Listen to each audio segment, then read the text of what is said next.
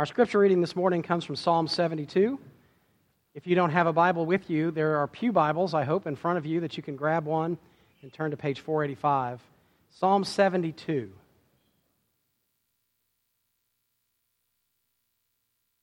The psalmist writes Give the king your justice, O God, and your righteousness to the royal son. May he judge your people with righteousness and your poor with justice. Let the mountains bear prosperity for the people and the hills in righteousness. May he defend the cause of the poor of the people. Give deliverance to the children of the needy and crush the oppressor. May they fear you while the sun endures and as long as the moon throughout all generations. May he be like rain that falls on the mown grass, like showers that water the earth. In his days may the righteous flourish and peace abound till the moon be no more. May he have dominion from sea to sea and from the river to the ends of the earth. May desert tribes bow down before him and his enemies lick the dust. May the kings of Tarshish and of the coastlands render him tribute. May the kings of Sheba and Seba bring gifts. May all the kings fall down before him, all nations serve him. For he delivers the needy when he calls, the poor, and him who has no helper. He has pity on the weak and the needy and saves the lives of the needy. From oppression and violence, he redeems their life, and precious is their blood in his sight. Long may he live. May gold of Sheba be given to him. May prayer be made for him continually, and blessings invoked for him all the day. May there be abundance of grain in the land. On the tops of the mountains may it wave. May its fruit be like Lebanon, and may people blossom in the cities like the grass of the field.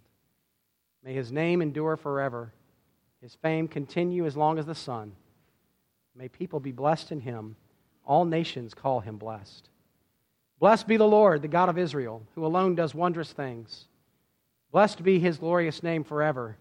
May the whole earth be filled with his glory.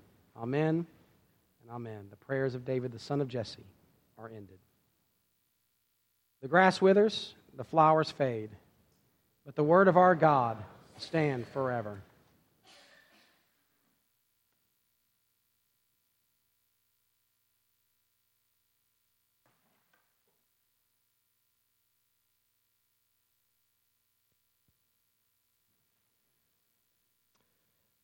This morning, as we look at Psalm 72, uh, the title is uh, Advent Justice, and that seems to be an appropriate topic when we talk about royal psalms. The kings of Israel uh, were called to execute justice. Uh, that is, especially since I've moved to Hernando and the life of our own country, uh, increasingly become a very hot topic. And so uh, this morning, a couple of reminders Jim is not woke. I'm talking about justice this morning, but Jim is not woke. And if you hear something that causes your heart to stir, uh, to think that Jim is uh, politicking this morning for Democrats or for Republicans, I would ask first that you come to me directly with those concerns. But I'm not a politician. Our politicians deal with issues that the Bible deals with because God cares about all of these issues. So it may seem like we start to talk about certain things, uh, particularly in the new year as we get into the book of Exodus case law, where we will talk about sexuality, uh, gender, we will talk about immigration, and all those things that Old Testament Israel had to deal with as a new nation. Uh, but I'm not politicking per se uh, from an American 21st century perspective, but this will be relevant to our current situation in many ways. Uh, this is attributed to King Solomon, probably the wisest leader uh, that ever lived besides the Lord Jesus himself, and it deals with this hot topic of justice. I will not answer all of your questions. I will not say everything there is to say about this topic. I'm preaching this one psalm, but there's two things to notice about justice here this morning. There is a present call for kingdom justice. There is also a future hope for kingdom justice. as we look at a present call for kingdom justice, I'm going to ask several questions. Firstly, what is it? What is this kingdom justice that's being referred to in Psalm 72, particularly? The Hebrew word for justice, uh, mishpat, and in this context, it can refer to a government or a king judging or exercising judicial rule. Verse 1 seems to indicate it's something that God has or he is, which is extremely important. Right at the beginning, Solomon is saying, Give the king your justice, O God. We don't get to define justice. 21st century Americans, in whatever context we find ourselves in, don't get to say to God, Well, let me tell you what my definition is, what I think it means, what I've been through, what I think is unjust. Solomon and all the people sing this song in the temple, saying, God, give him your justice. That's an attribute of God. And God doesn't have a bucket of justice that he dips in, it's actually part of his character. Justice is something that God himself embodies or is. We've already confessed this morning in our liturgy from Micah 6 8. This is a call on our lives that we have often failed to do justice. It's something that is action oriented, something that we're to do. It's belonging to God here, but for us, we do it. Um, Tim Keller, I would argue, is also not woke. Has written a wonderful book that we will look at during some mercy training in a few months. I have here an extra copies, other good books on the topic as well. He defines justice in the Bible as giving people what they are due, whether punishment or protection or care. Obviously, that would be irrespective of class, of race, of all other things, because the Bible says so. Leviticus 24 22 says, Have the same mishpat or justice for the foreigner as for the native. Exodus 23, which we'll come to in a few months, verses 3 and 6 state, Don't pervert justice in the courtroom by showing partiality to the rich or to the poor.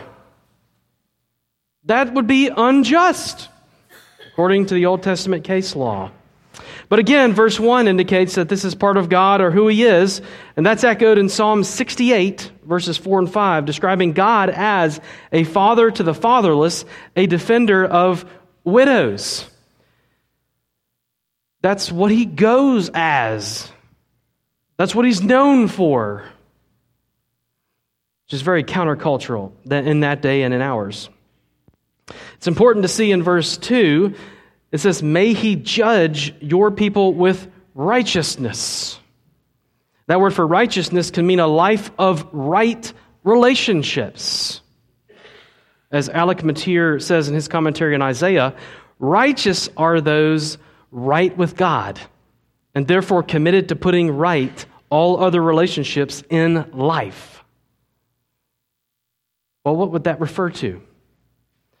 Uh, a couple of other texts that I have with me this morning. Uh, we, we've heard of the name Brian Fikkert in these circles. He's a professor of Covenant College. He started the, the Chalmers Center as I was a student there. He quotes from another book from Bryant Myers, who points out that sin has disrupted our relationship to God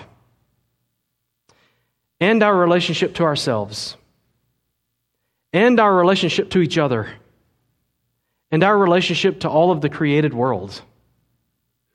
And so that's a product of those disruptions is injustice. We, we do this to other people because we're sinners. Everyone is a sinner. But again, what does it mean to do justice or be unjust? Uh, Kevin DeYoung will say justice as a biblical category is not synonymous with anything and everything we feel would be good for the world. That's a slap in the face to all American politicians in the 21st century. We just don't get to define this biblically in our own cultural moment based on whatever we're looking at in the, in the newspaper right now. It's based on what God says and who He is. But again, what is justice? Simply giving people what they are due, whether punishment or protection or care. Secondly, what, what does it do? We've talked a little bit about it. Well, what, what in Psalm 72 does justice do? What would a just king do or kingdom minded Christians do? Justice gives the vulnerable what they are due. How does it do that? Who are the vulnerable? Verse 2 says, to judge the poor with justice. Verse 4 says, defend the cause of the poor and deliver the children of the needy. Verse 12 says, to deliver the needy and poor, pity the weak and the needy. Those are several uh, verbs. Uh, there's other Old Testament categories for some of these people groups, these categories of peoples. While at Covenant College, I studied philosophy, and I was reminded it, it bakes no bread, so I did have to go to school longer. One, one Christian author that I read, though, his name is Nicholas Wolterstorff, and he coined the phrase the quartet of the vulnerable. In the Old Testament, he was referring to the widow, the orphan, the immigrant, and the poor. Few of those are talked about here in Psalm 72. But they're not simply identity groups who claim to be oppressed, especially identifying themselves in sinful ways. They're not simply oppressed, they're genuinely vulnerable in Old Testament society and possibly in our own society. Keller would add today, quite possibly in our context, based on some of these groups the quartet of the vulnerable, the refugee, the migrant worker, the homeless, many single parents, uh, and elderly. May I be bold to add one more? Those who are touched by a disability. People who are vulnerable. What do we do for them? What's this king of Israel supposed to do for these people who are vulnerable? Give them justice, defend them, deliver their children. Verse 14 says the king should redeem their lives from oppression and violence, meaning basically to spare them, to purchase them, so they don't have to face oppression and violence. Bring redemption in those situations where they can't. Why? Psalm 146 he executes justice for the oppressed and gives food to the hungry. The Lord sets prisoners free. The Lord gives sight to the blind. He lifts up those who are bowed down. The Lord loves those who live justly. I could quote from prophet Zechariah chapter 7, but Proverbs 31 8 says, Speak up for those who cannot speak for themselves, for the rights of all who are destitute. Deuteronomy 27 19, Cursed be anyone who withholds the justice due to the immigrant, the fatherless, and the widow we could look at Job's life as a redeemer of these types of people. Psalm 33 5. He loves righteousness and justice. The earth is full of the steadfast love of the Lord. I could say five to seven more passages from the Old Testament just like that. It's all over the place. But that's what it does. That's what justice looks like. But then we could ask what does it, what does it produce? In, in a society where this is happening. What was Old Testament Israel supposed to look like? I'm glad you asked. The answer is in verse 3. Let the mountains bear prosperity for the people, and the hills in righteousness. The word for prosperity is the same word for peace, which in our Hebrew Old Testament doesn't just mean lack of conflict. It means completeness or wholeness or everything working the way it was designed to. Everything. So, in our English translations, when it says prosperity, that's somewhat right, although that can be misleading because when we think of prosperity, what do we think of? Big bank accounts and big 401ks. Well, it could mean economic prosperity because that would be, in part, certain things coming together in complete wholeness, in peace and shalom.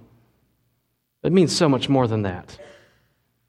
It means all of those things that sin has fractured my relationship with the Lord because of my sin, my relationship and understanding of myself, that I'm not God, my relationship with everybody else, my relationship with all of the earth starts to come back together as it was intended.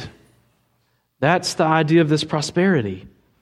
That's what the king of Old Testament Israel is supposed to be bringing about in obedience to God's law by correcting injustice, by promoting biblical justice. But another, another and final question about this present kingdom justice is what does it require of us? What does it require of this king? If you look at verses 12 through 14, you would uh, notice a few things. I'll just put it succinctly. It requires pity or compassion. Why does this king deliver the needy when he calls in the poor and him who has no helper? Verse 13 says he has pity. He's not 100% self centered, self focused, self motivated, only concerned about his own prosperity, his own peace, his own kingdom, his own relationships, but has the desire and the ability for sacrifice, for generosity, for repentance and forgiveness in relationships, to bring reconciliation. Why does he risk himself to save the lives of the needy, crush the oppressor in verse 4, redeem the needy from oppression and violence, when it would be so much easier to be the rabbi in the Good Samaritan and just walk away? Because something has moved this king of Israel to pity people who are vulnerable, people who are less fortunate than him, be it for a myriad of reasons and variety of life circumstances. This king should lead God's people to self sacrifice, to compassion, to justice, to bring God's reign on earth as it is in heaven. Several, several caveats here. We should, be a, we should be a people after righteous justice in our relationships. The idea, unfortunately, of social justice is almost destroyed because our culture has hijacked the term. That comes from the Bible. Because the idea behind social justice is righteousness, righteous justice, because it points back to the righting of all relationships. There's a fracture because of sin. They have forgiveness of their sins in Old Testament. They're practicing the sacrificial system. They have a right covenant relationship with God. They are to go out as a people and practice this as we are too.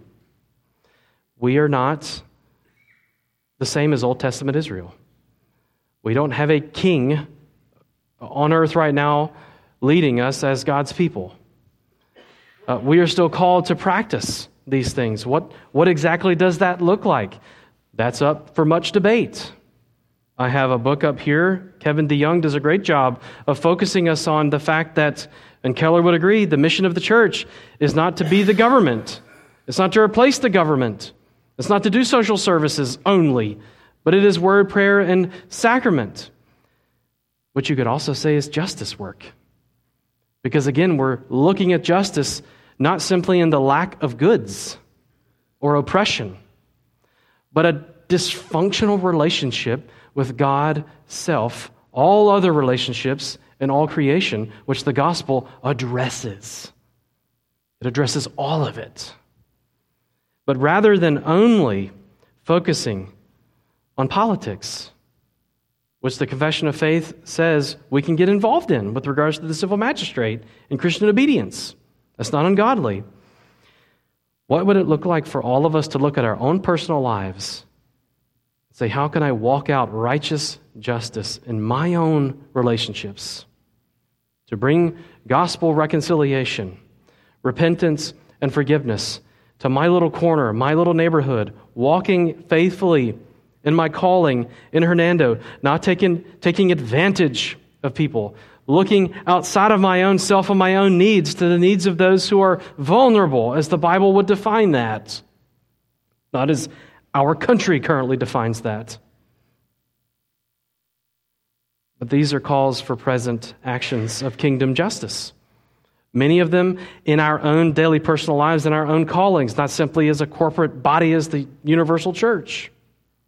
More conversations can be had on that. We've been discussing this for weeks in adult Sunday school. But why don't we see this now? Why, why didn't Old Testament Israel see more reflections of this? We, we already confessed from Micah 6 8, where the prophet Micah is trying to call God's people back to this. And they were failing. We failed this. We suffer injustice. As a church, we will probably continually, increasingly suffer injustice. Well, verses 5 through 11 point us, I think, to a future hope for kingdom justice. When will this happen? Well, there is, in a sense, a now and a not yet. There is a present or near future hope for these things for King Solomon for Old Testament Israel. That even though they don't see it perfectly throughout all of the earth, they're to practice these things, they're to do these things, they're to right wrongs, they're to be a voice for those who are voiceless. But it seems never ending. The battle for those things to be righted. Will they ever be perfectly righted? There are various phrases in verses 5 through 11 which I think clearly point to something uh, something else altogether. Uh, verse 5 mentions that this is going to be throughout all generations. Verse 7 says, Till the moon be no more. Verse 8, from sea to sea and to the ends of the earth. And verse 11, may all nations serve him. So it's an eventual, it's eventually a reign over all the people, over all of the earth. Now that's partly probably aspirational from Solomon and for God's people then and now, but it, it hasn't happened yet. And even verse 17 says, May his name endure forever. And again, all nations call him blessed. All these superlatives. That should remind us, though, of the covenant with Abraham. That that's the whole purpose of God's promise to Abraham, Isaac, and Jacob. Their descendants would almost be so numerous as the stars in the sky that they would bless the nations and live out and walk out God's character among all of the nations. But, brothers and sisters, we've not seen that yet. We've not seen perfect justice yet. But there is a hope that it will happen in the future. Finally, well, who's going to do it? How's it going to come about? Who is this royal king?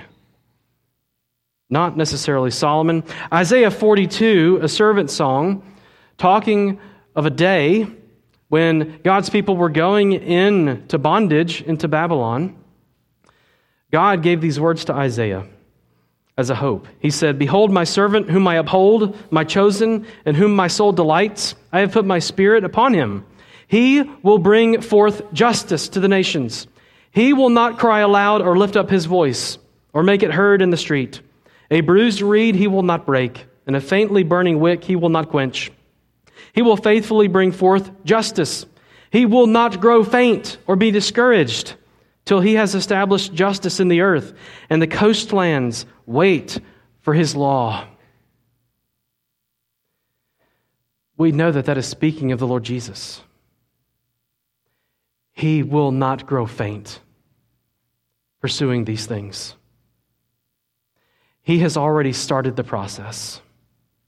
because as he came into the earth and started his ministry mark 141 says he was moved with pity he stretched out his hand and said to a man i will clean you be clean he had the pity that we have lacked we see this also in Matthew 20, and Jesus in pity touched their eyes, and immediately they covered their sight, recovered their sight, and they followed him.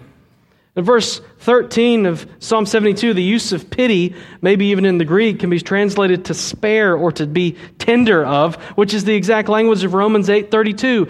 He who did not spare his own son, but gave him up for us all, how will he not also with him graciously give us all things? Galatians 4 5, Titus 2 14 say Christ came to redeem us by giving himself for us. Brothers and sisters, Justice has been done on our behalf because Jesus has died as our ransom. He died for people who wouldn't show him pity, who wouldn't show him compassion, who wouldn't recognize him as the true king. He died for his enemies, anyways, to make us right with God in justification. We now have a right relationship with the Father of the Son. We have a right relationship with Him. Therefore, we can start to live out in obedience our relationships to each other, to all of the creation, our understanding of ourselves as forgiven sinners. Justice work can begin in us because it already has been done in the power of the Spirit in our hearts. So, therefore, as we walk out, to do what seems to be impossible. Even our intentions maligned by those on the right and the left. Deuteronomy 10 would remind us He defends the cause of the fatherless and the widow and loves the alien, giving him food and clothing. And you are to love those who are aliens, for you yourselves were aliens in Egypt. We look at the vulnerable and we should see ourselves. Before living life without the Lord Jesus is the most vulnerable a person could be. We who know him should speak of him, his perfect justice, until it is practiced on earth as it is in heaven, even though we know it won't right now perfectly. But as Isaiah 42 pointed to his first advent, we have the promise of his second advent that when our king returns, all will be righted, sin will be done. Let us be faithful to him until that day. Let us pray together. Lord Jesus, a heavy topic touched on briefly very practical to all of our lives, very confusing in our cultural moment. Lord Christ, would you use Psalm 72, the promise that your justice will be made perfect one day, to help us, to encourage us, that we who have been set free from sin can speak of and practice what justice actually looks like and means. For those of us who have callings to do so vocationally, would you encourage us, especially as our culture goes further and further away from your word and your understanding of justice. May justice rule and reign in Hernando as you have so many believers practicing, practicing it today, including us. We pray all of this in Christ's name. Amen.